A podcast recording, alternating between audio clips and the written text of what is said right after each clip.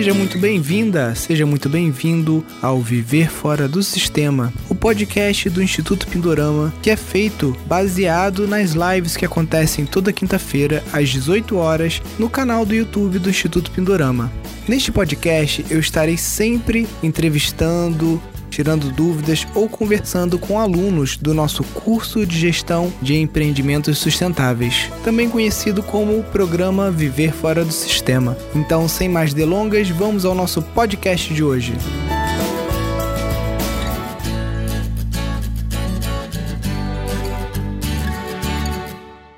E hoje a gente vai estar aqui com um casal de engenheiros, eles têm um filho de 15 anos, e eles estão com uma história aí, estão com dois sítios o Alencar e a esposa vão explicar direitinho para a gente como é que está essa situação. E a intenção deles é se aprofundar nos estudos de permacultura para estar tá contribuindo com a comunidade do entorno, lá de um dos sítios, e estar tá conseguindo finalmente fazer essa transição também para o campo. Tudo bem, Alencar? Bom, Nilson. Alencar, até você mandar o, o link para mim, você tinha comprado um sítio com cavalo, tartaruga, e aí agora você tem dois sítios. Conta essa história aí para mim. Então, Nilson, vou tentar dar uma resumida na história, porque ela tem, tem mudado demais, assim, nos últimos anos, tá? A gente, bom, eu, Alencar, Luciana, temos um filho de 15 anos, o Arthur, como você falou. Nós nos conhecemos em 98 e a gente gostava muito de viajar, a gente gosta muito de viajar, né? Praia, ou campo, né? A parte de no campo visitar lugares com mato, com cachoeira, a gente sempre vinha nessa é, busca. E aí em 2005 veio o Arthur, a gente continuou com essas viagens, né? E eu sempre tinha aquele sonho. Ó, oh, Luciano, acho que quando a gente se aposentar, a gente precisa ter um, um cantinho, né? Só não sei se é na praia ou se é no campo. Então, lá para 2012, 13, que a gente começou a falar, não, é realmente a gente precisa ter isso para a gente curtir os finais de semana e ser um lugar da aposentadoria. E acho que campo tem mais a nossa cara e eh, na em altitude, assim, né? um lugar com, com alguma mata, alguma água, vista, e a gente começou a buscar algumas cidades. A gente foi para são Francisco Xavier. Isso, também? Xavier. Depois a gente olhou em Santo Antônio do Pinhal, São Bento de Sapucaí, Sapucaí Mirim. Aí fechamos. Ah, Santo Antônio do Pinhal é o lugar. Aí compramos o, o sítio.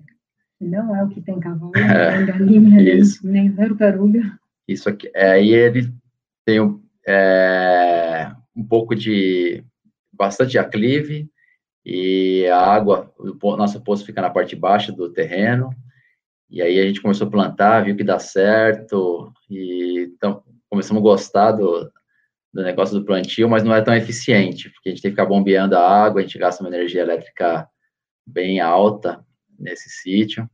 E aí a Luciana, em, eh, nós dois somos engenheiros, né? E a Luciana estava num momento da, da carreira que já não estava mais fazendo muito sentido na, no trabalho dela e gostaria de fazer outras coisas. Ela tem alguns, alguns cursos que não batiam mais com o curso de, de engenharia, né? Ela fez curso de yoga. Se você quiser citar alguma é, eu, lado. eu acabei indo para um, um é, não profissionalmente ainda, porque na verdade agora estou no meu sabático, não estou atuando, né? Mas eu acabei fazendo curso de ciências holísticas e uma nova, uma economia para transição da Escola Schumacher Brasil fiz o curso de formação em yoga. É, agora, na verdade, era para ter me formado ano passado, mas por conta da pandemia, é, terminei agora no começo do ano um curso de coaching ontológico. Então, fui um pouco também para essa área de desenvolvimento humano.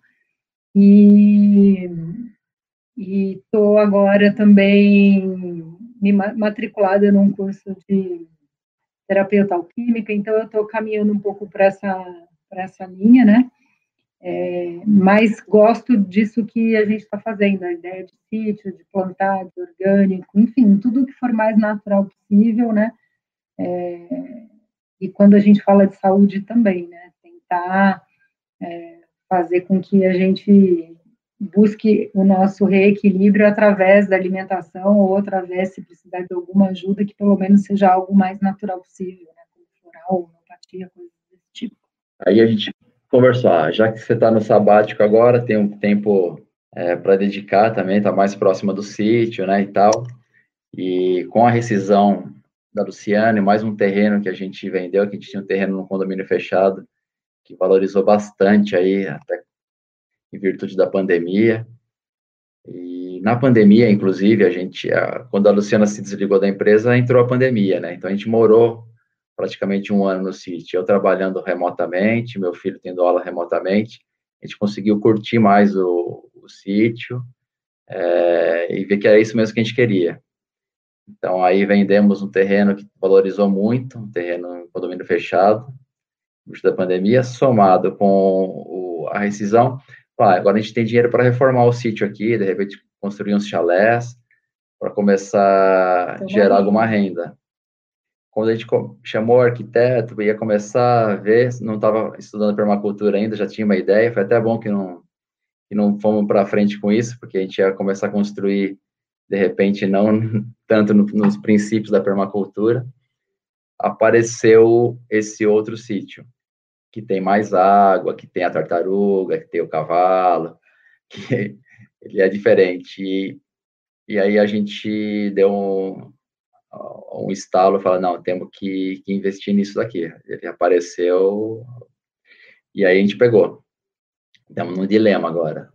Se a gente vende o primeiro sítio para investir nesse segundo, ou se não, eu acho que a gente está nessa fase, a gente precisa de uma fase de entender a área, é, iniciei o curso, estou bem no, no, início ainda na parte de permacultura, mas eu vi a importância que é de você fazer a leitura da, da paisagem, a leitura do terreno.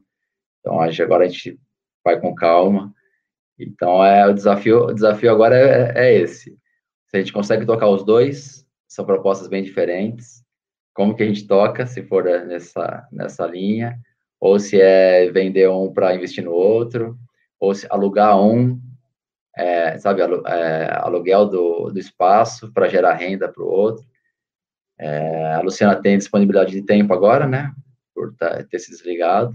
Eu continuo trabalhando na, na empresa, né, é, a gente tem laços fortes aqui em São Bernardo, com o Arthur na escola e eu trabalhando, mas acho que já dá para a gente, tipo, a Luciana começar a dedicar nisso.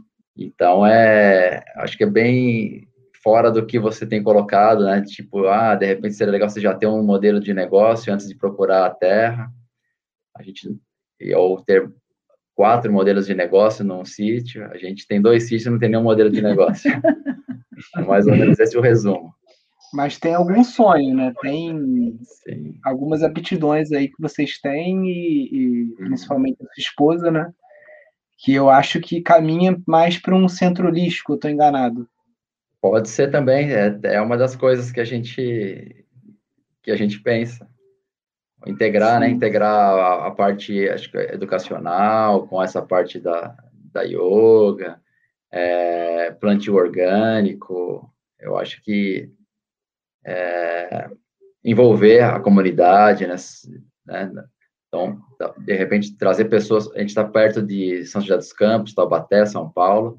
Então, pode trazer pessoas é, desses, desses centros, mas também a comunidade, né? O que, que a gente pode contribuir com a parte de saúde para a comunidade.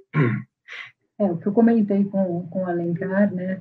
Esses dias a gente estava conversando, é assim, a gente poderia ir para um caminho mais simples. Você coloca alguns chalés, demanda a gente sabe que tem, ainda mais depois que começou essa pandemia, a gente tem visto muita procura, né? Inclusive falta é, pensando único exclusivamente no conforto do retorno financeiro, né? Só que eu disse para ele, eu acho que com tudo que a gente é, vem tendo de conhecimento e bagagem, é, eu, eu, sinto que é uma obrigação nossa, de alguma forma, ir para além de simplesmente, não que, que viajar por viajar seja desnecessário, acho que é importante descansar, relaxar, mas considerando que a gente vem adquirindo esses conhecimentos, eu, eu acho que a gente acaba tendo uma obrigação de, de compartilhar isso aí e de poder dar oportunidade para mais pessoas é, terem contato com esse tipo de conhecimento. Perfeito. Você diz também sobre o trabalho que você quer fazer com a comunidade, né? É, eu acho que assim, por exemplo, a gente já teve algumas pessoas que começaram a trabalhar com a gente, né, na jardinagem, a gente, morando em São Paulo, com o sítio de Santo Antônio do Pinhal, que é a 180 quilômetros daqui, a gente não está lá todo dia, a gente precisa de mão de obra, não temos caseiro, mas é, a gente contrata as pessoas, jardineiro, pessoa para cuidar, para plantar e tal. E a gente percebe que o quanto é legal quando é, a gente começa a trocar conhecimento, né? Eles conhecem muito, a gente não conhece nada. Então, é, eles mostram para a gente algumas coisas muito bacanas e, ao mesmo tempo, a gente assiste um vídeo legal de permacultura, de, de agrofloresta, e começa a introduzir para eles, de início é bem cético, né? Fala, não, como que eu vou fazer isso? Eu nunca fiz dessa forma, não... Aí a gente faz ver que funciona, putz, que legal. A, a briga é, essa é uma grande briga. Já comecei a, a gente não vai matar formiga, a gente não vai sair jogando agrotóxico. Então a primeira impressão, é, mas puta, sempre não dá para dar tomate sem ou abobrinha, não dá para cultivar abobrinha se você não colocar um, não, vamos fazer. Aí planta aqui não dá certo, planta em outro lugar dá, opa, deu certo aqui. E ao mesmo tempo, um aprendizado, a gente tem um, uma, uma pessoa que ajuda a gente, é muito parceiro, o Francisco, é o que está manuseando a nossa bananeira lá, ensinando muito sobre bananeira para gente. E esses dias, eu gosto muito de jogar cisco em volta da, das frutíferas, né? Folha seca, é, é, compostagem. E aí o nosso chuchu não ia nem a pau. Passou uns dois anos e não dava chuchu. Dava. Ele falou: Ó, oh, o chuchu não gosta de cisco no pé. Vamos tirar o cisco para ver o que, que acontece? Funciona, viu? Tiramos o cisco, tá dando chuchu lá. Agora eu sei aquele negócio de dar mais que chuchu na cerca, agora eu sei o que é aquilo. Mas foi a dica do cara, sabe? Que tem a, tem a vivência, né? Tem a sacada. Então é esse tipo de coisa, as trocas, né? Fazer multirões, levar o pessoal para conhecer a agrofloresta. É, esse seria uma das, uma das atividades. E sobre a questão dos sítios, vocês já chegaram a fazer uma avaliação desse sítio que teoricamente é pior, né, e que poderia servir de, de caixa para estar tá melhorando o, o, primeiro? Ou é uma coisa que vocês estão pensando já muito recentemente e, e ainda não chegaram a caminhar com, com esse processo? É, ele está numa região muito valorizada, na rota das pousadas, é, então o valor comercial ele, ele tem um valor alto, né? É por isso que a gente fica nessa ele poderia ser um aluguel. Existem pessoas procurando isso, porque lá ele tem internet Wi-Fi, é uma bela de uma casa, então teria um conforto além da além do sítio, é, vizinho de pousadas, né? Então, valor comercial e liquidez, acho que ele teria bem maior do que do outro. O outro, é, o outro já está mais afastado, já não tem a internet a cabo ainda, a fibra ótica ainda, e é uma outra proposta, talvez que para uma não teria tanta liquidez. Só que esse é mais isolado, tem mais água, é mais preservado, né? Uhum. Então é isso, né? Santo Antônio do Pinhal, para quem não conhece, está a 180 quilômetros de São Paulo, 75 quilômetros de São José dos Campos, 35 de Taubaté. O primeiro sítio a gente deu o nome de Aluar, Alencar, Luciano e Arthur. Ele está a mil metros de altitude, aproximadamente. Ele tem 26 mil metros quadrados e uma inclinação aproximadamente 20%. O segundo, ele está uma altitude maior, é, 1.200 metros de altitude, e ele tem três alqueires. Ele tem asfalto até a porta, ao lado aí são pousadas, então é uma região bastante valorizada. É, 5 quilômetros do centro da cidade, asfalto daqui até lá, então, é para o pessoal que está afim de uma comodidade, é, acho que seria uma, uma, uma região com bastante valor. É, ele tem uma casa no, no centro, né, dele, ele, é, ele, ele, tem bastante aclividade, a gente tem colhido bastante hortaliça, milho, mandioca, o milho não vai muito bem lá, mas o restante vai muito bem. Então, a gente passou o tratorito ano passado, a gente plantou vegetação adubação, verde, né? Então, estamos seguindo alguma, algumas aulinhas que a gente andou fazendo, algumas dicas do, de amigos. O que mais que a gente mais tem é banana lá, né? Estamos aprendendo bastante.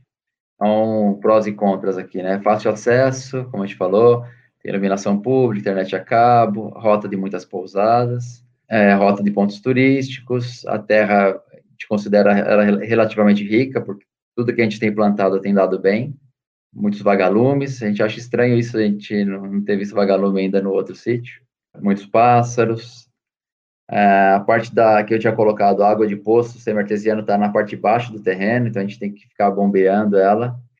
Na época da, do inverno, o consumo de água é bastante grande para irrigação. Essa parte dos vizinhos, né? E, e não tem tanta área para plantio, por ser um, um terreno em aclividade. Já realizamos esse tipo de colheita, mandioca, chuchu, abobrinha, inhame, cúrcuma, machixe, batata doce, yacon, quiabo, hortaliças, banana, abacate, atemoia, cravo, a gente tem um pomar lá e, e dá relativamente bem, sem a gente estar com alguém dedicado, né? Porque o jardineiro que a gente tem, às vezes faz duas vezes por semana, às vezes só de sábado, a gente está mantendo, e a gente de sábado lá, né? Quase todo, todo final de semana a gente está por lá, para trabalhar, vamos dizer assim é, potenciais: pousada, chalé para aluguel, um restaurante ou café, cairia bem ali, micro cervejaria e visitas agropedagógicas. Deixa eu só perguntar um negócio que eu ainda não entendi. Qual a hum. distância entre esse sítio e o segundo? Ele é uns 15 quilômetros. É que o segundo eu pego um pouco de estrada de, de terra. Esse aqui não pega nada de estrada de terra. Então, do centro para isso daí são uns 10 minutos e o outro do centro para o outro dá uns 20 minutos. Entendi. Pertinho, 10 minutos um do outro, é, então. É, de, 10, vamos falar de uns 15 minutos de carro. Entendi. Então, o outro está numa região mais verde, né? A gente olha o entorno, já não é tão urbanizado e tem mais mata, né? Mais mata preservada. O antigo proprietário, ele fez o CAR. O, o CAR, eu não... Você falou em alguma live aí que o CAR é a gente mesmo que faz, né? Não é um desenho que vem um fiscal lá fazer, né? Estou correto? Isso, ele é autodeclaratório, então pode ser que tenha até divergência de confrontantes ou de tamanho do que está no CARI da escritura real, do RGI. É.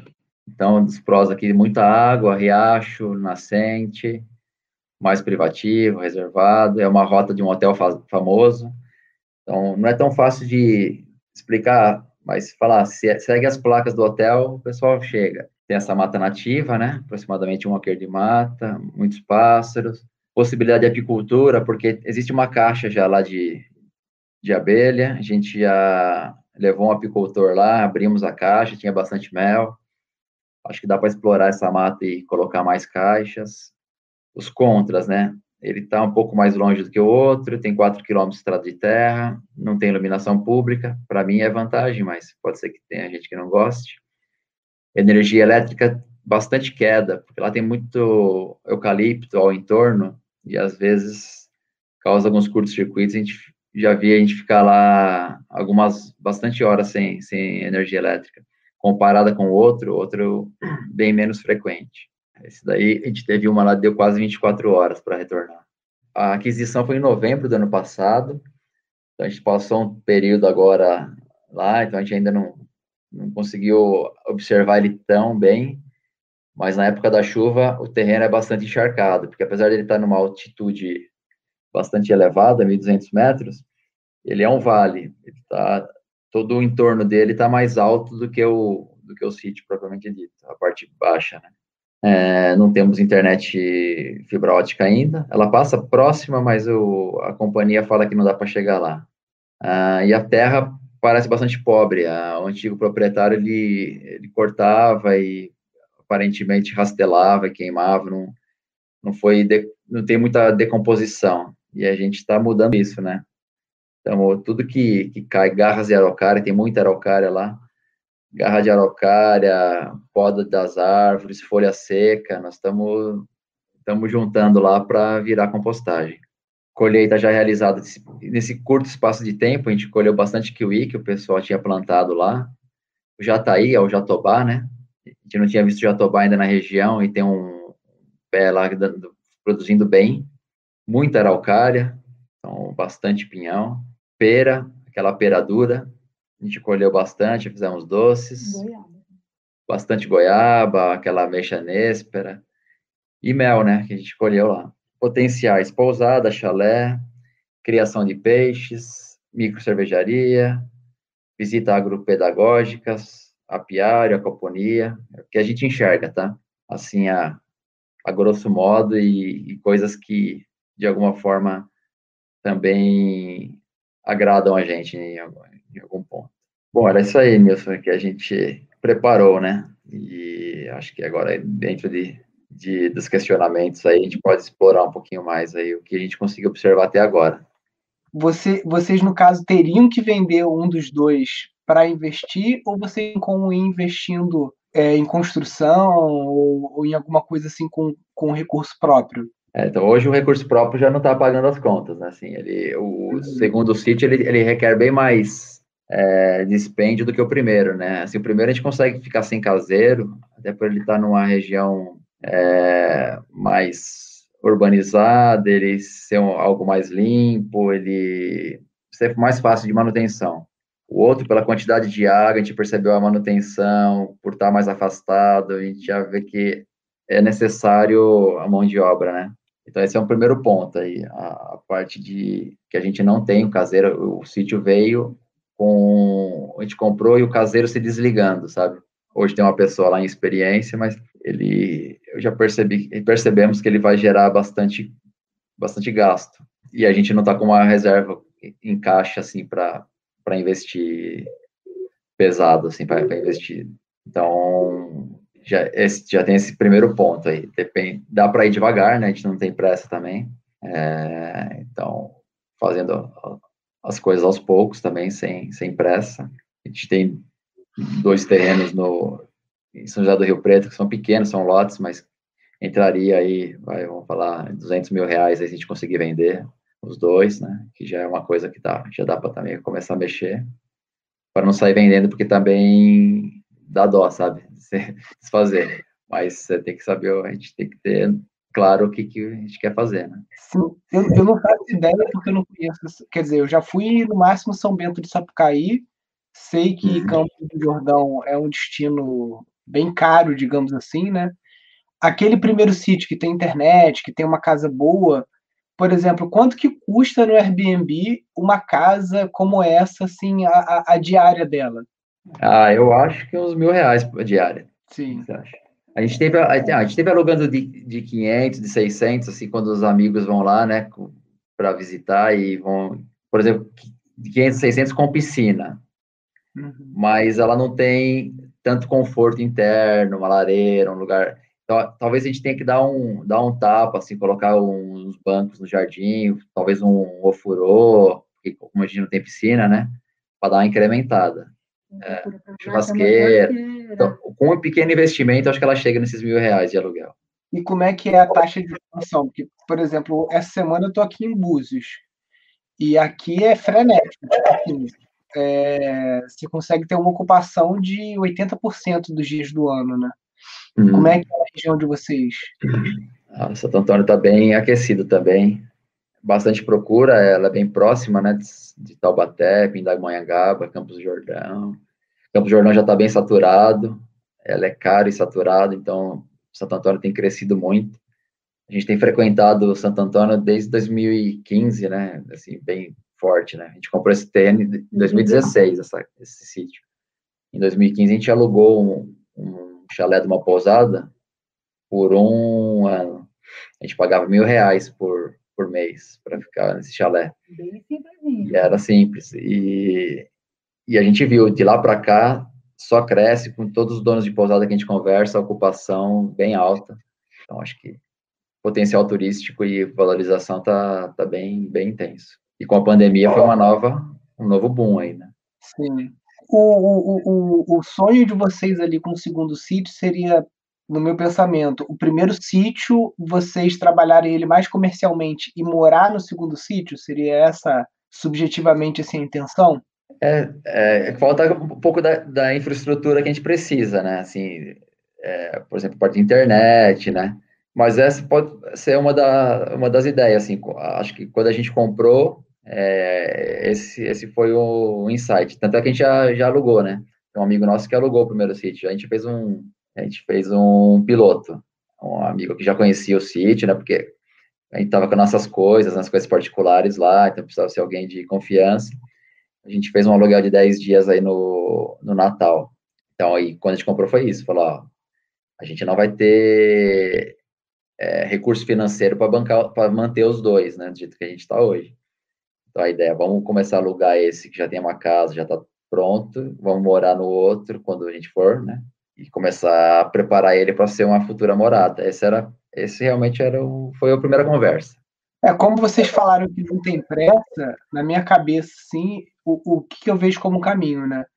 É, assim que você conseguir levantar um caixazinho, dá um tapa nessa casa para que realmente você consiga os mil reais por dia nela, né? Porque isso aí, teoricamente, se for o mesmo ritmo daqui, você já consegue aí uns 200 mil por ano só uhum. com aluguel. Acho que isso é bruto, né? Tem todas as despesas é. É, que incidem, imposto, taxa de Airbnb, um monte de coisa, né?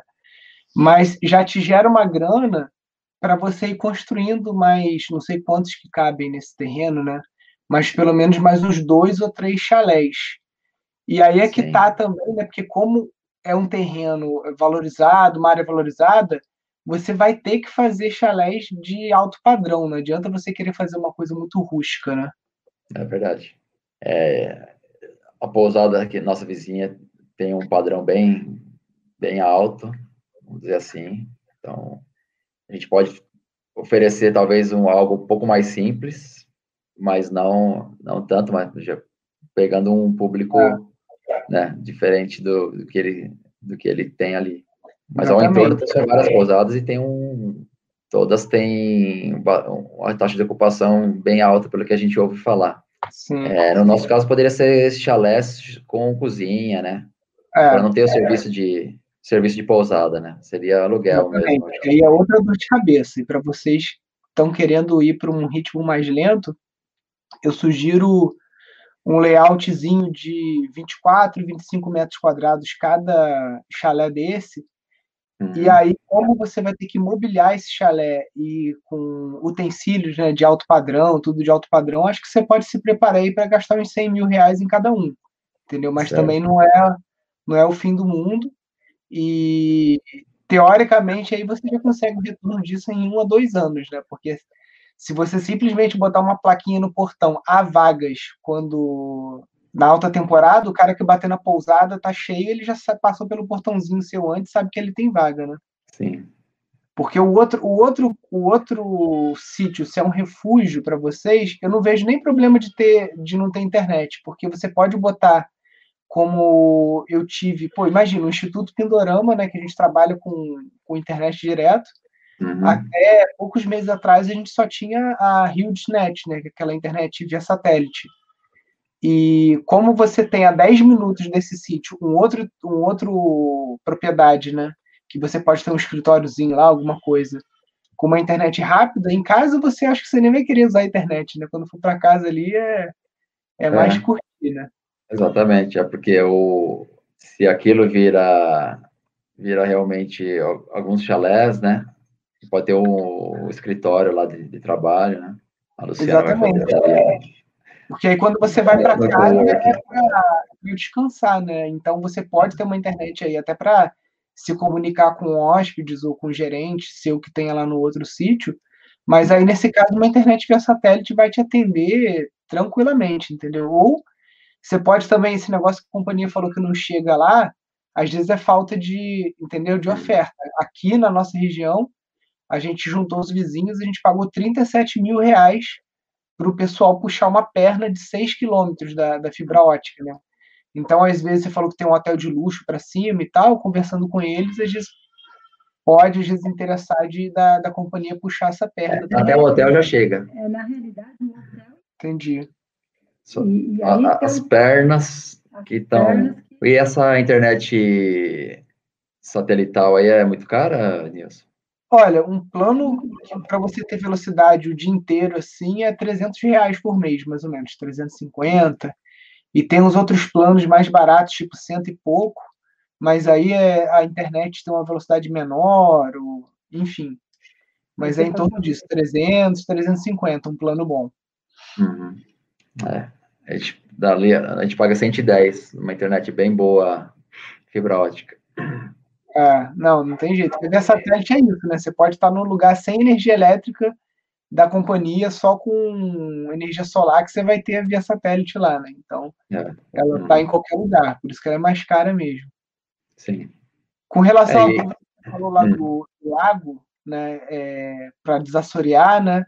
Geralmente você vai ter que usar máquina, tá? Ou máquina ou uma bomba, tá? Quando hum. chega no grau, como você falou assim, que que chegou no nível muito grande, e aí você uhum. pode tirar com máquina e já aproveitar esse trabalho para ir fazendo as caixas né, de, de, de, contenção e coleta dessa areia antes do lago, porque é, é muito mais fácil você ir tirando essa areia nessas caixas antes do lago do que depois dentro do, do próprio lago, né? Porque essas caixas secam e é uma areia que às vezes você consegue usar até para fazer massa, né? Para fazer um pau a pique, fazer um reboco, uhum. alguma coisa assim. E a parte ambiental, para eu fazer essa. Ainda não estudei nada disso, né? Mas já dá, dá a impressão que eu vou começar a mexer em, questões ambientais aí, né? Na hora de começar é, a mexer, fazer essas caixas.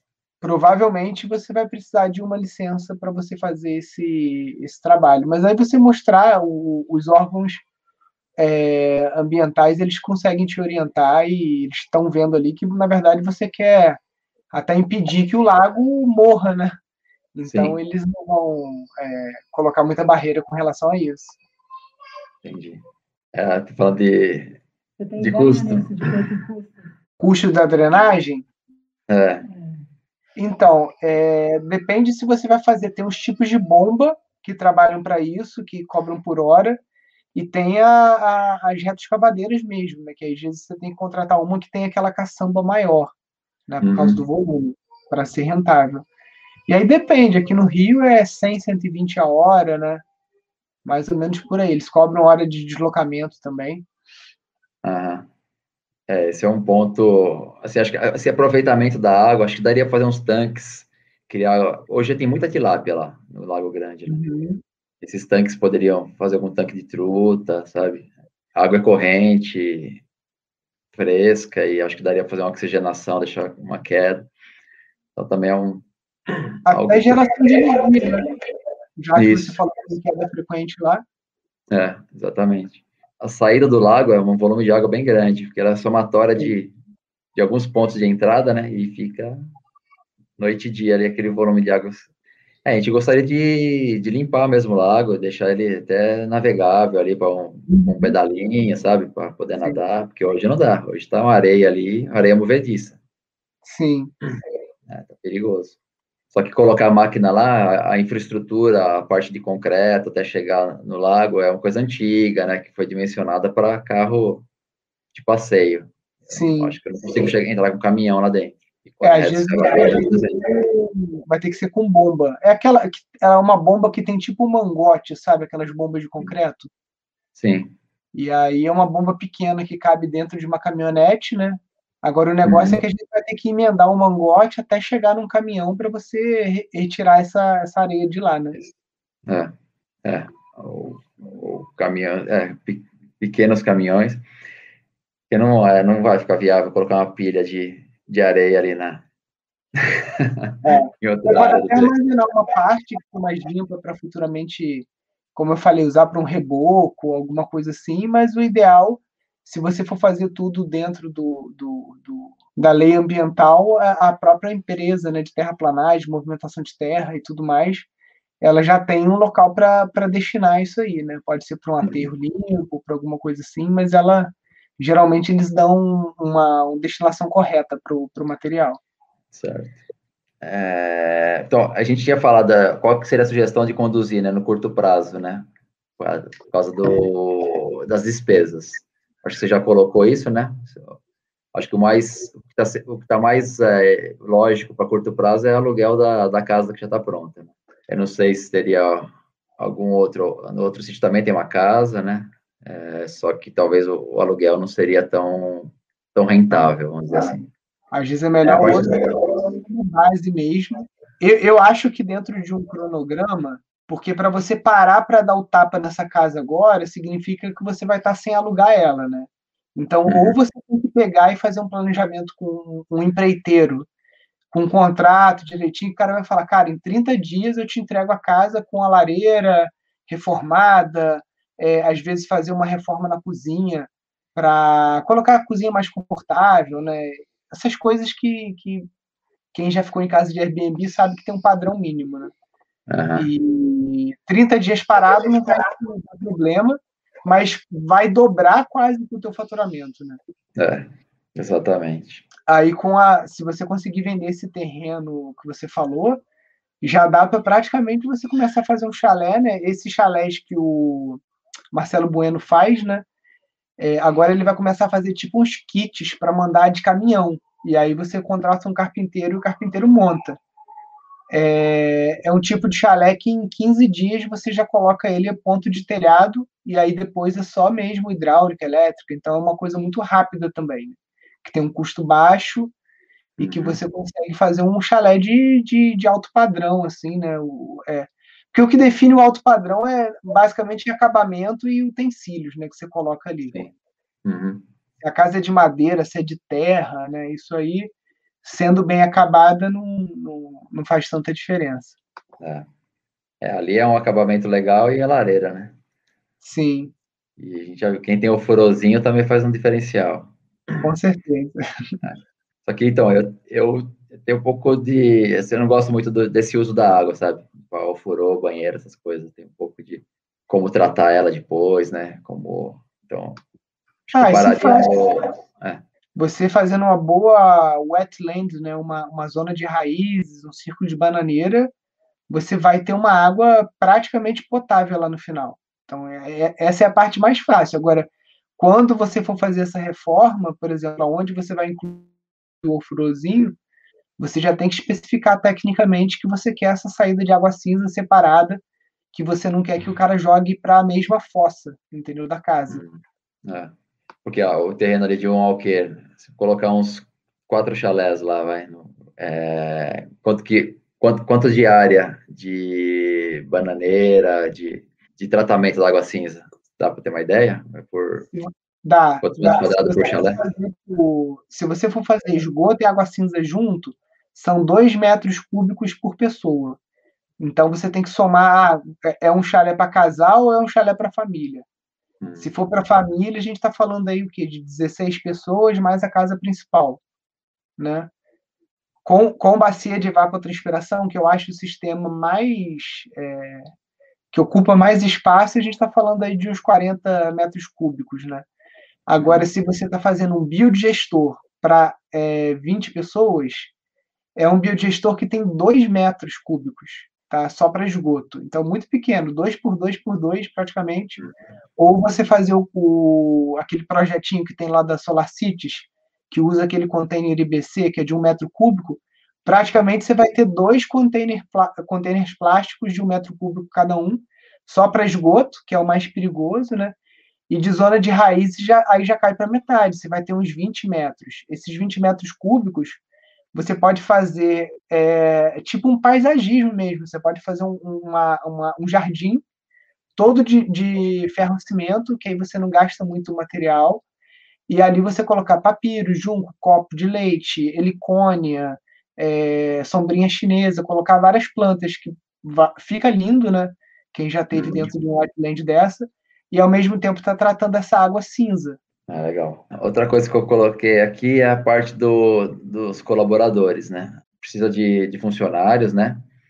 E eu não sei se dentro do, do, do, curso, né? Que é só comecei o curso ainda, se vão ter dicas, né? De como engajar, é, dar propósito, conseguir pagar um salário decente, né? Com é, valorização da mão de obra e com bonificação, de forma que fique sustentável também, né?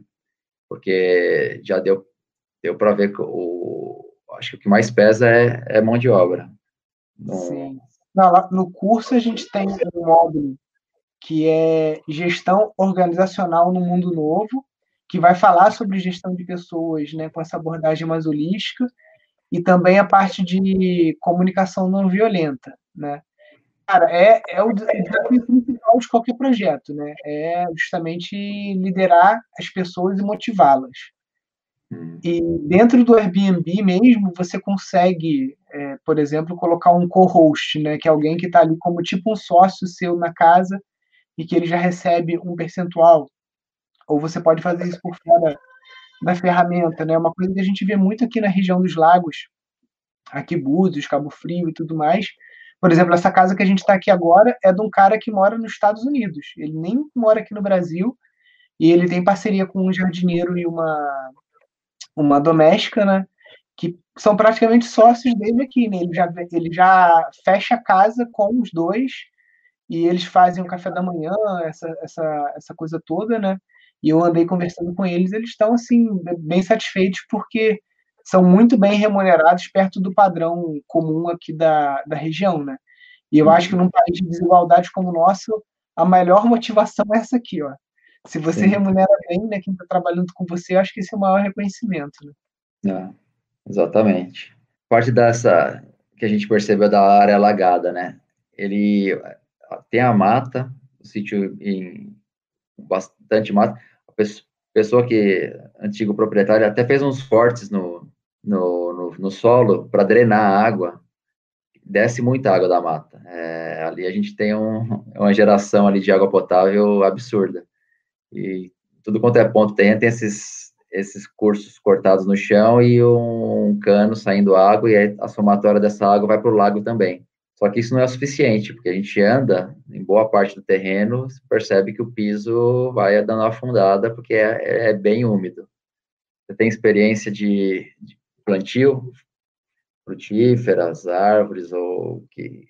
O que gosta de região mais alagada, assim, geralmente é o plantio de arroz, né? Mas que arroz, para justificar o plantio, você precisa de uma área muito grande. Ali eu acho que não, não sei se é o caso. Tem como melhorar esses drenos, tá? É, existe uma engenharia por trás disso. Você tem que fazer drenagens com bidim, com bambu, e está fazendo um desenho que a gente chama de espinha de peixe, né? Que você tem é, drenos secundários que vão contribuindo com um dreno principal que é fundo né? Mas, mas é isso, tipo assim, tem que ver o, o esforço, porque a gente está falando de uma obra de drenagem, né? É, é, uhum. é, com máquina, não tem como fazer isso na mão, entendeu? É com máquina, é com geotexto, e eu acho que só justifica se, ah, não, essa área aqui é uma área muito nobre aqui embaixo, que a gente poderia utilizar para um plantio, para tal coisa, e a gente não tem outra área no sítio, entendeu? Só nesses casos que eu acho que que acaba justificando. O terreno lá de casa, que a gente tem, cara, deve ter uns 30 por 30, né? Não, acho que é, por aí. A gente gastou uns 10 mil reais somado máquina, é, geotexto, pedras, né, para fazer drenagem. Então, numa área muito grande, essa conta vai ficando alta. É. Então, o que sobra para a gente é uma área de pomar lá que para plantar, né? E os dois pastos. Sim. É, porque nesse desenho seria, por exemplo, uma subsistência de vocês, às vezes uhum. geração de alguma coisa que vocês possam fazer alguma produção para vender para os próprios hóspedes, né? Então, por exemplo, o cara chega para o café da manhã, você deixa lá um vidrinho pequeno com uma amostra de uma geleia ou do mel, alguma coisa que vocês fazem. Se falar, ah, se quiser, tem mais, custa tanto, né? Você já pode ver isso. Isso é uma coisa muito interessante, tipo uma, uma venda casada, né? De tem muita gente no Airbnb que faz isso com geleia, com pães, né? Uhum. Que é uma coisa a ser trabalhada. E tem que pensar tipo assim no, no, no, no desenho, né? Porque por exemplo, o centro holístico ele pode ser feito lá no, no nesse espaço de aluguel que você fez o chalés, tem a casa principal. Uhum. Se você quiser fazer um salão multiuso, alguma coisa assim, ele encaixa. E nesse segundo terreno é, é, seria mais a casa de vocês, né? Tem muita gente que está falando aqui no chat que ah, é melhor vender uma das duas e se, e se dedicar é, à outra integralmente, né? Só que depende do que vocês querem, porque, por exemplo, vocês já estão numa idade próxima aí de, de aposentar, né? E às vezes vocês querem ter duas áreas separadas para ter sossego, né? Porque você sabe que você morar num terreno que você tem hóspede e, e, e tudo mais, é, às vezes não é o que você está querendo para essa essa fase da vida, né? Uhum. Esse é o dilema. É, dá, é... dá para fazer um layout que você consiga ter uma área privativa do terreno, você pode fazer uma cerca viva com bambu, alguma coisa assim para você conseguir estar tá, é, separando os espaços, né? Mas com certeza você vai ter 10 horas da noite alguém batendo na sua porta porque tem uma aranha no quarto, ou porque não sei o que, ou porque não sei o que lá, entendeu? Se você está num outro sítio, você já não vai ter esse tipo de visita inesperada. Ah, ó, nem manda mensagem que lá não pega internet. Ia ser um bem mala, né? É, se tu falando isso, já aconteceu comigo já. É. A parte do, do aquoduto, ele, ele é legal, acho muito bacana o jeito que foi feito, desce água por gravidade, aproveitamento, só que com certeza a gente perde um pouco de água, né, que ela está penetrando no solo, e tem contaminação. E é, dizem que ela vem de uma nascente lá no vizinho, mas se, ela, se vier, não, já não consigo confiar na hora de beber, né? Porque ela passou por. Sim. É viável encanar, é, é, é legal, precisaria é, também é trazer Não, é viável se, por exemplo, a nossa água lá que a gente consome, a gente utiliza um quilômetro de cano. Só que aquela borracha de polietileno preta, né? E hum é barata, é fácil de você trabalhar com ela na mata, então você não precisa pegar todo o volume de água do, do aqueduto e tá canalizando. Você uma, uma, uma meia polegadazinha que você trouxer é o suficiente para água potável para vocês, entendeu? Só tem que tomar cuidado que tem que ser feito direitinho o caminho para quando chover, quando acontecer esse tipo de coisa, essa, esse aqueduto ele enche de água, ganha velocidade, né? Para não estar uhum. tá a borracha do lugar entendeu? Ah. Mas vale a pena sim.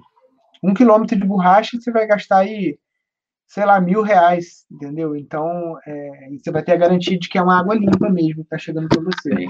A que a gente tem na nascente lá, ela tá baixa, aí essa já, já teria que bombear. Sim. Apesar que tem a, tem a solução aí da, do, da bomba, né? Da gente fazer uma geração hidroelétrica aí. Uhum. É, é, essa parte da, limpeza da vegetação também do lago, é, eu acredito que vai ter que ser também com máquina ou com uma mão de obra pesada de na enxada, sei lá como. Aí para manter, acho que seria talvez algum. Eu não sei se tem experiência de tirar esse tipo de vegetação. Ela é um. Acho que eles chamam de agrião, agrião d'água. Tem alguns peixes que comem, entendeu? Por exemplo, a carpa capim é uma que ela come vários tipos de vegetação. Mas aí mais para frente você pode tirar umas fotos e a gente encaminha lá para os professores Rafael e Rafaela, que são os do, do módulo de aquicultura.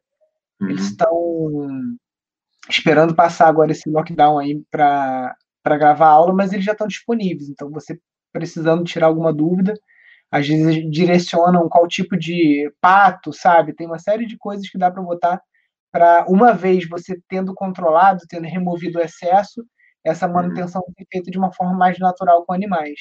Beleza. Você comenta da viabilidade do bambu, né? É, sei que você é entusiasta aí do bambu. Pelo, você acha, por exemplo, se a gente partir, fazer umas oficinas de bambu e achar interessante, porque lá na, nessa região tem bastante artesão que mexe com madeira e bastante serralherias, né, e pessoas que fazem móveis, de móveis de madeira rústica, é, só que com bambu eu não vejo muito. Se a gente fosse partir fazer algumas coisas de bambu, é, é viável começar a plantar ou trazer de fora? Olha, interior de São Paulo tem muito bambu fácil, né? Porque onde tem, onde teve imigração japonesa, você tem plantios antigos que você encontra várias já numa, num tamanho interessante, né? Então você pode começar a estudar, tipo assim, às vezes trazer algum professor nosso, alguém para a região, para fazer uma oficina, uma vivência de sensibilização da comunidade sobre esse novo material, né? As possibilidades do bambu. E muitas vezes você vai descobrir que até na sua região aí já tem, né? Porque ah, tem um sítio do fulano, não sei o quê, então vai, acho que vai acabar aparecendo para você esse é. material aí que existe uma grande torceira, tanto num terreno quanto no outro, uma torceira grande lá. Que eu não sei que isso, em termos de quantidade, se é algo já é, bom para para o início, para fazer alguma oficina, se também é um bambu de qualidade, né? Eu já ouvi dizer que tem o tal do bambu que é próprio para tirar o broto e, e fazer broto, conserva. O bambu que a gente tem lá é um que é meio amargo, sei lá, para fazer conserva teria que, que fazer um tratamento mais demorado e não fica tão gostoso. Mas existe algumas toceiras lá, dessa antiga, sabe? Sim. Não, utilidade tem. Se não for para broto, é para construção. Se não for para construção, é para artesanato. Isso aí, com certeza, o bambu sempre tem uma utilidade, né? Se não for para isso, é para dreno, como eu te falei, né? Mas é, geralmente esse bambu de toceira ele é muito bom para movelaria e para construção também. Para os dois casos você consegue utilizar. Legal. E fora esse bambu da, das, das, grandes toceiras que tem lá, na mata, eu percebo que também tem umas regiões que está crescendo bastante bambu, de forma meio desorganizada ali. Tem algum, algum tipo de controle? Ele, ele vai invadir a. que é uma mata em, em construção, na verdade. Acho que um dia ela deve ter sido um pasto e ela já está bem densa, mas ainda longe de ser uma mata é, antiga, né? Se eu percebi for bambu ele invade essa mata. Esse tipo de mata que está rala, o bambu alastrante ele tem o poder sim de, de entrar e até de inviabilizar essa recuperação dessa mata. Então é algo que você tem que prestar atenção sim, tá? E não, não sei se é o alastrante. Uhum. Se for intolerante, ele é mais tranquilo, porque ele demora muito. Agora o alastrante não, ele vai invadindo, ele anda até 6, 6 metros por ano, e aí com isso, em 10 anos, ele já está do outro lado do sítio e já tomou uma área muito grande. Então tem que tomar muito uhum. cuidado com ele. É, eu acho que então. É, é 6 metros por ano, por ano, você fala? 6 metros por ano, é, algumas uhum. espécies conseguem caminhar. É, é, eu consegui ver, tem um, uma das extremidades do sítio, tem um, uma escada vai feita assim na, na no, no, solo, né, para chegar na parte alta e ali é praticamente só bambu. Aí eu não, não adentrei na mata, né? Fiz algumas outras trilhas, não vi bambu, mas nessa região que, que é quase na divisa, tem, tem muito bambu e misturado ali, um monte caído. Percebe que ele não é de toceira, ele tá meio espalhado. Deve ser o mirim também. É. Esse aí você vai ter que estar fazendo o manejo dele, que é tirando as varas maduras. E se tiver alguma. Se for uma área assim que você queira proteger mesmo, tem que ficar vindo de cavadeira e arrancando o, o, o rizoma dele. E você ir adensando mais essa mata ou fazer alguma faixa de proteção. Essa faixa de proteção pode ser uma vala cheia de pedras, pode ser um pasto, né? Você cerca ali uma, um piquetezinho assim e deixa ali vaca, alguma coisa assim, ela acaba pisoteando e impedindo que ele avance, né? Porque esse bambu mirim ele só não atravessa barranco, estrada já consolidada é difícil dele passar, rio ele não atravessa também. Fora isso, se for um lugar desimpedido assim, cara, ele vai e ele mata. É, do, do, lado do nosso sítio a gente tem isso. Você vê que provavelmente o bambu estava na beira do rio, e aí a família saiu do sítio, Uhum. Não manejou mais, o bambu veio, o bambu derrubou a casa, matou as jabuticabas. Então você vê que ele avançou assim muito rápido, né? Que estamos falando aí de 30, 40 anos, o bambu tomou a mata inteira aqui. É a bambuíra ou não? É, a gente chama aqui de cana da Índia. Cana da, cana da Índia é o Philostax aurea. Hum. Mas ele é aquele fininho? Então, ele aqui ele dá com uns 4, 5 centímetros, mas esse fininho também é tão agressivo quanto. É, né? O fininho eu, eu plantei um, pouco, um pouquinho no, no outro sítio, no, no, primeiro sítio aí, para fazer uma, uma cerca viva. Eu não Depende, sei se eu estou me arrependendo. É, mas se fala fininho, eu não sei se você está falando do bambu. Eles chamam de bambuíra lá, ele é, é aquele de fazer vara de pescar. É, mas dizem que é alastra também. Alastra, né? Tem, tem, que, tem que ficar de olho, porque esses bichinhos aí são são danados. Né? Se for o bambusa gracilis, que é muito usado no paisagismo, ele fica com um metro e meio no máximo, assim, ele é bem fininho, esse uhum. não tem muito perigo. Né? Ele já é próprio para paisagismo mesmo. Se for o, o Philostax, eu já teria minhas ressalvas. Tá. O pessoal está perguntando aqui, em termos de valores, quanto que está custando mais ou menos o hectare ou, ou terra nessa região? Varia bastante, né? Vamos pegar assim a, um sítio um pouco mais afastado, por eu acho que, assim, é, vai depender do tamanho, né? Eu acho que é, cada, cada terreno desse hoje que a gente tem aí, ele é um, um tamanho relativamente pequeno, próximo do centro, é, são, está falando um de um alqueire, um de três alqueires, é, é em torno de um milhão de reais cada sítio desse daí. Mas aí a gente tem visitado muito sítio, né? Aí um sítio de 10 alqueires, por exemplo, o pessoal tem pedido 100 mil reais por alqueire, mas aí não tem um sítio de 10 alqueires. Quando começa a diminuir, o valor por alqueire vai lá em cima. Quanto mais perto da, da infraestrutura também, né, de internet, asfalto, aí vai é. mais salgado. A, a caixa de abelha, ela está na parte alta dessa mata, né? Você tinha falado de, de repente, um passo para contenção, já é impossível, porque ali tomou de mata realmente, mas eu gostaria de bosquear é, alguma parte, fazer umas trilhas ali, aproveitar. Já existe umas duas trilhas para chegar na parte alta do terreno. É, eu gostaria de dar uma melhoradinha nessas trilhas e procurar algum lugar mais afastado ali da onde a gente vai passar para ter mais caixas de abelha. Uhum. Hoje a caixa está bem alta, tá, tá, lá no topo, achei meio que inviável chegar até lá, é bem cansativo, descer com o balde depois é bem... É, mas tem alguma recomendação, assim, quando puder, matem a clive, colocar mais, mais embaixo, no meio, em cima? Tá falando especificamente de abelha. É. Então, se, se, não for, se não for africana, né, quanto mais perto, melhor. Se for a apis, aí você já tem que ter alguns cuidados, né, por conta até da, da segurança. Se, for, se o sítio for só vocês e não for ter hóspede e tudo mais, eu tenho caixa de abelha a 10 metros da minha casa, tá? Com uhum. dados. Porque, justamente, o nosso sítio é muito assim também, e a gente ficou cansado de ter caixa de abelha lá na caixa prego, longe, e aí mó peso de ficar carregando melgueira, é, aquela coisa toda, acaba te desanimando, né? Uhum. Então hoje a gente tem as caixas bem próximas da, da minha casa, que é onde a gente tem a centrífuga e, e, e tudo mais, né? Só que é isso, minha esposa, durante a gravidez, ela foi, mordida, foi picada por uma abelha, né?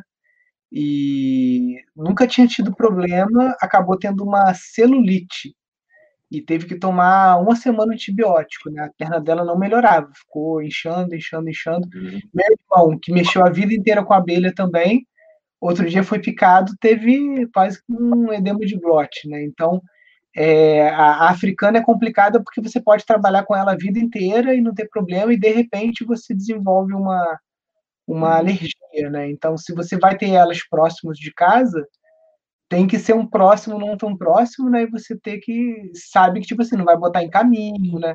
Não vai botar em áreas que elas acabem ficando irritadas e, e, e acontecendo esse tipo de acidente.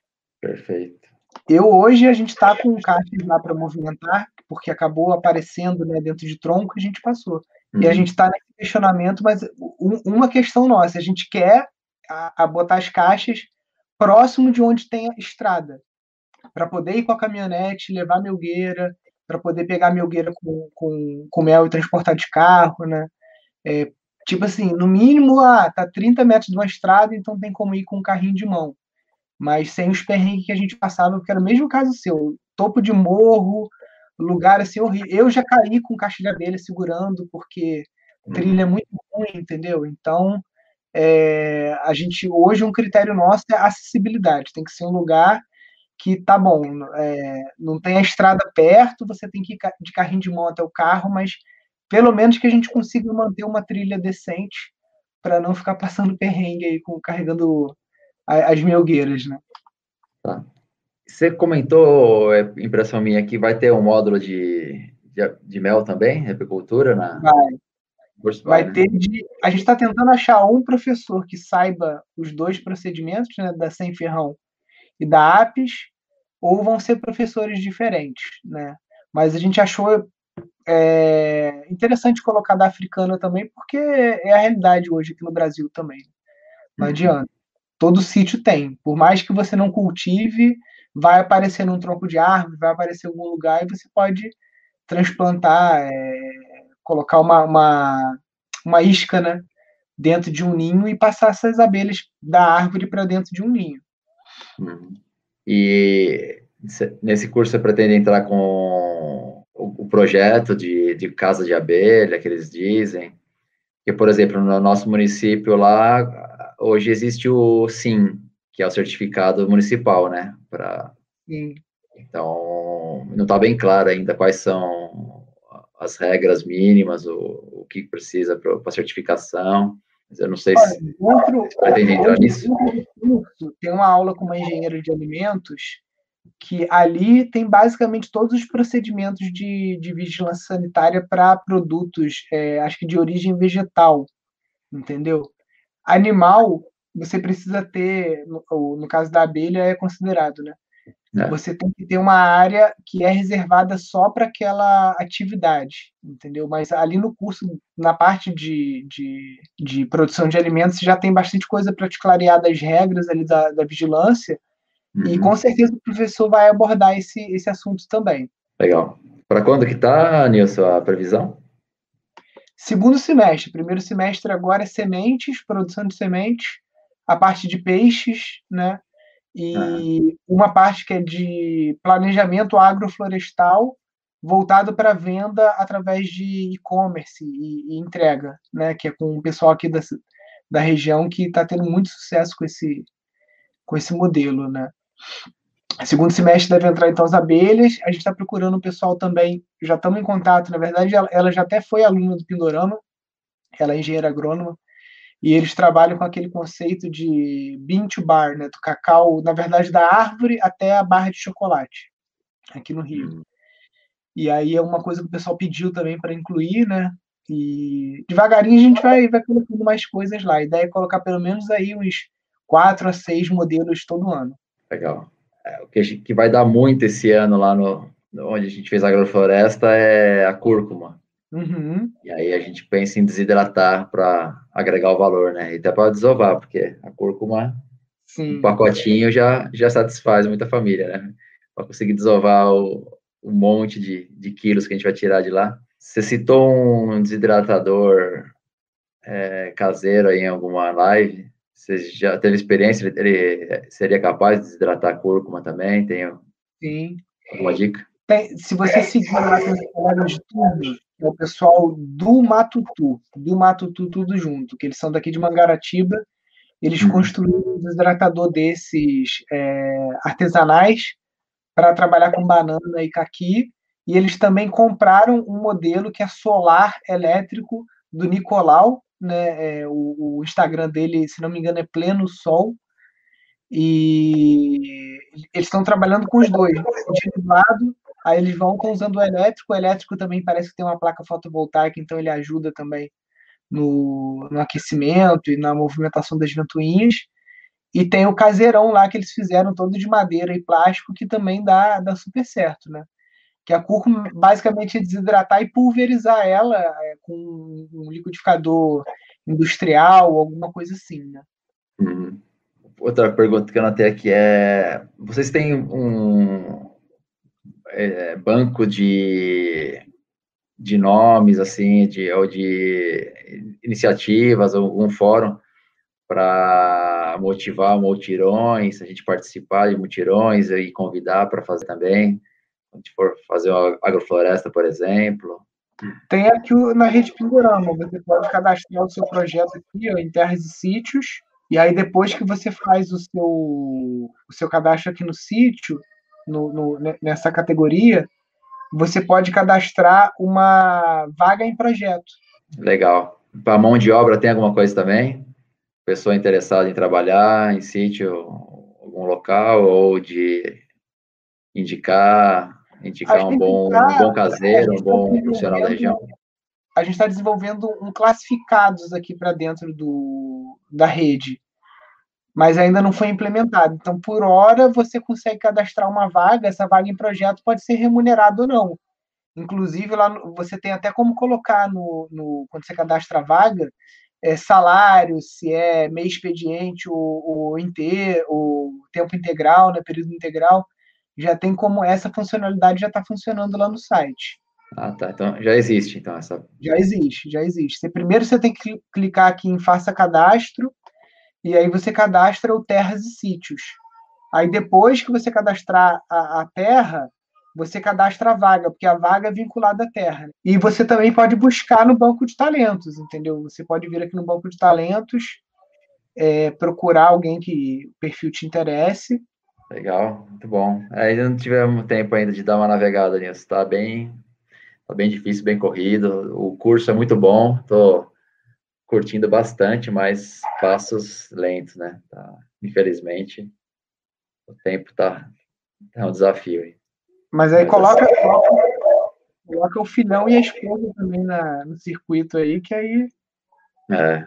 Bom, acho que é isso, Nilson, do que eu tinha assim, anotado e pensado assim para a expectativa com, com o treinamento, começar a adquirir mais, mais conhecimento e de repente vai, vai clarear um pouco os modelos de negócio, né? É, a gente já viu mais ou menos o que a gente pensa, algumas coisas que já dá para pensar que é viável e que a gente gosta de fazer, né? Tem que, tem que ser assim também, né? Que dê prazer, que seja, que enche os olhos e que a gente vai dedicar em, em algo que realmente faça sentido. É, o, as coisas vão ficando claras conforme vocês forem mexendo. Porque se ficar parado só esperando, então conforme você vai. Ah, peraí, deixa eu ver se eu consigo alguém para reformar a casa. Deixa eu ver o negócio do chalé e deixa eu ver se dá para plantar aqui, ou deixa eu tentar desassorear o lago. Então, conforme você vai tentando implementar né, o, o, as coisas, você vai chegar a uma conclusão. Cara, vou de, de cabeça e vou fazer, ou não, vou vender esse terreno e vou ficar com um só, ou quero os dois. Então, é, é, é, essas coisas só vão clarear de verdade conforme vocês forem avançando. Né? E como você uhum. falou lá que, graças a Deus, lá no outro você não tinha feito. É, de uma forma mais acelerada, né? Então é isso, você fazendo devagarinho também para não, tipo assim, putz, fiz uma cagada aqui, sei lá. Eu não, não vou querer ficar com o segundo sítio e acabei já construindo, né? Então tem que ir devagar para ir sentindo as coisas, né? Sim. Muito bom, Nilson. Agradeço a oportunidade, a, essa iniciativa aí e parabenizo tudo que você tem feito aí, tá muito, muito legal. O conteúdo, por enquanto, tá excelente. E, e, deu uma é, deu alguma, alguns insights bacana também. Maravilha, Lencar. Eu que agradeço aí é, o apoio de vocês para o projeto e estarem participando. E quando precisar, você já tem lá o WhatsApp nosso, tem o Telegram. É só a gente tirando dúvidas. Cadastra o sítio lá na rede, coloca a vaga também que você tem, tanto para alguém para te ajudar com o Airbnb, essas coisas, porque o que a gente quer fomentar é justamente as pessoas trabalharem dentro dessa rede, né, para a gente conseguir trabalhar esse conceito de economia circular e tudo mais, e fortalecendo esse grupo de pessoas que está pensando na, na permacultura como um meio de vida, né? Uhum. A gente nem citou aqui, né, mas tem uma associação dos agro, agro, agricultores da cidade, né, e tem uma feirinha, a gente, o que sobra a gente já está conseguindo levar na feirinha, é, é associado, né, então é coisa pequena ali, mas que é super legal, né? E aí, quase um escambo, né? Porque o, às vezes o valor que você conseguiu vender ali é o mesmo que você compra produto de outros, né? É, muito, muito mais barato. É, e é, assim, eu é, é o produtor praticamente vendendo direto para o consumidor, né? É, fica, fica bom para quem está produzindo e muito bom para quem está comprando também, o produtor fresquinho, na maioria dos casos agroecológico e num preço bem mais acessível do que nos grandes centros. Essa também é, uma, é uma, alguma outra coisa que a gente quer, quer continuar também em, em algum dos modelos aí. Uhum. Tá gerando algum produtos, né, para subsistência e, e também uma geração de renda pequena que seja nessas vendas aí. Com certeza, não. Isso aí é outro outro modelo, né? mas que já vai exigir que vocês estejam mais já no local, né? Então, é, ou com alguém dedicado, como você falou, né? Que o jardineiro só vai duas vezes por semana e tal. Conforme vocês forem conseguindo algum parceiro, às vezes até alguém, algum colega mesmo do curso, né? Alguém que esteja precisando ficar no local, né? Como vocês devem ter visto aí, a, a Caroline lá de Itu, ela foi para o sítio de uma colega, que é a Liz, né? E já está lá fazendo parceria, está ajudando nas obras, ajudando nas coisas lá. Então, a, a, produção não tem jeito, ela precisa desse cuidado diário, né, de alguém que está ali no, no dia a dia, né? Sim, com certeza. E se é. começar a fazer bem, é, beneficiamento, então, aí que... Sim, é, mais ainda. Show de bola, então, Alencar, Luciano, Beleza. muito obrigado Obrigada. pela presença de vocês. Qualquer coisa que precisar, estamos aí, tá bom? E vamos seguindo juntos aí. Obrigado. Valeu, tchau, tchau. Gratidão. Eu que agradeço. Pessoal, muito legal a presença do casal aí, compartilhando esses sonhos com a gente. Tenho certeza que o projeto deles vai avançar bastante, né? Você vê que são pessoas que são dedicadas, estudiosas ao que fazem, né? Show, pessoal. Então fiquem com Deus. Um grande abraço. Valeu, tchau, tchau.